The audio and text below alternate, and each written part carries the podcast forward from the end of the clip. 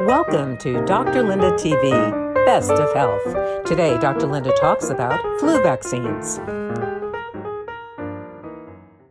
Hi, I'm pharmacist Dr. Linda Bernstein. flu season, it's just around the corner. Are you ready?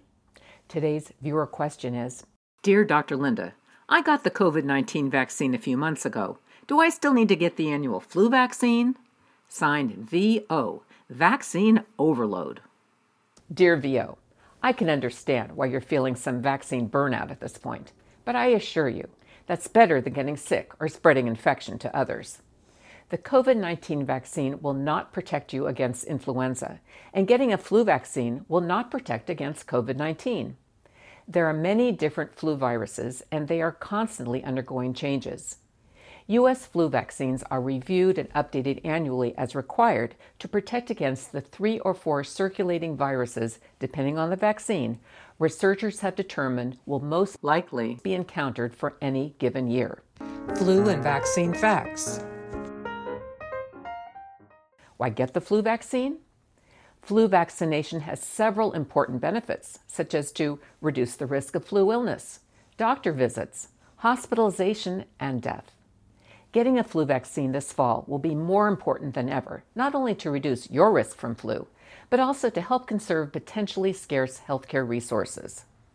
The Centers for Disease Control recommends that every person six months and older get a flu vaccine every season.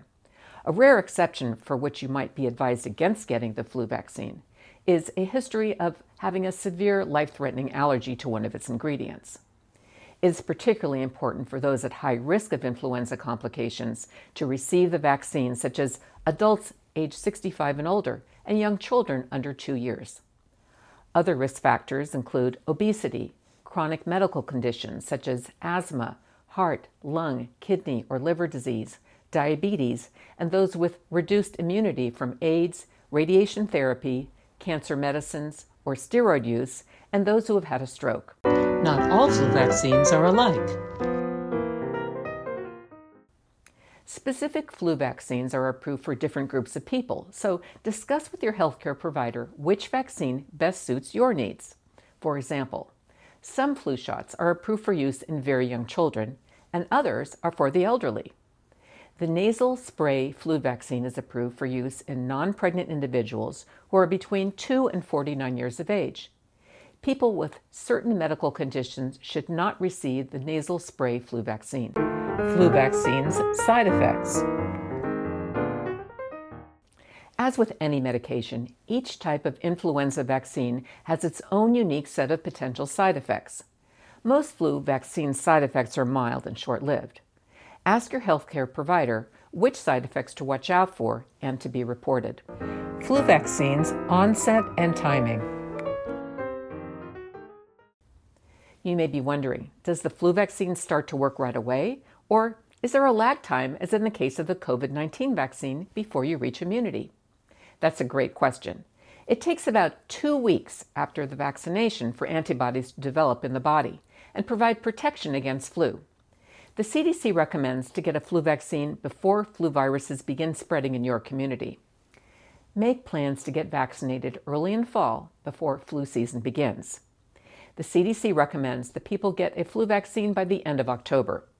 However, getting vaccinated early, for example in July or August, is likely to be associated with reduced protection against flu infection later in the flu season, particularly among older adults. Vaccination should continue to be offered throughout the flu season in your community, even into January or later. Children who need two doses of vaccine to be protected should start the vaccination process sooner because the two doses must be given at least four weeks apart. If you have questions about flu vaccines, talk to your healthcare provider. The CDC website, www.cdc.gov, is also a great resource.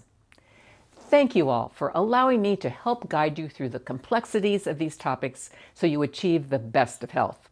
If you want to learn more, I'd like to hear from you. Please like and subscribe leave me a comment, or visit drlinda.tv to send a question. Until next time, I'm pharmacist Dr. Linda Bernstein.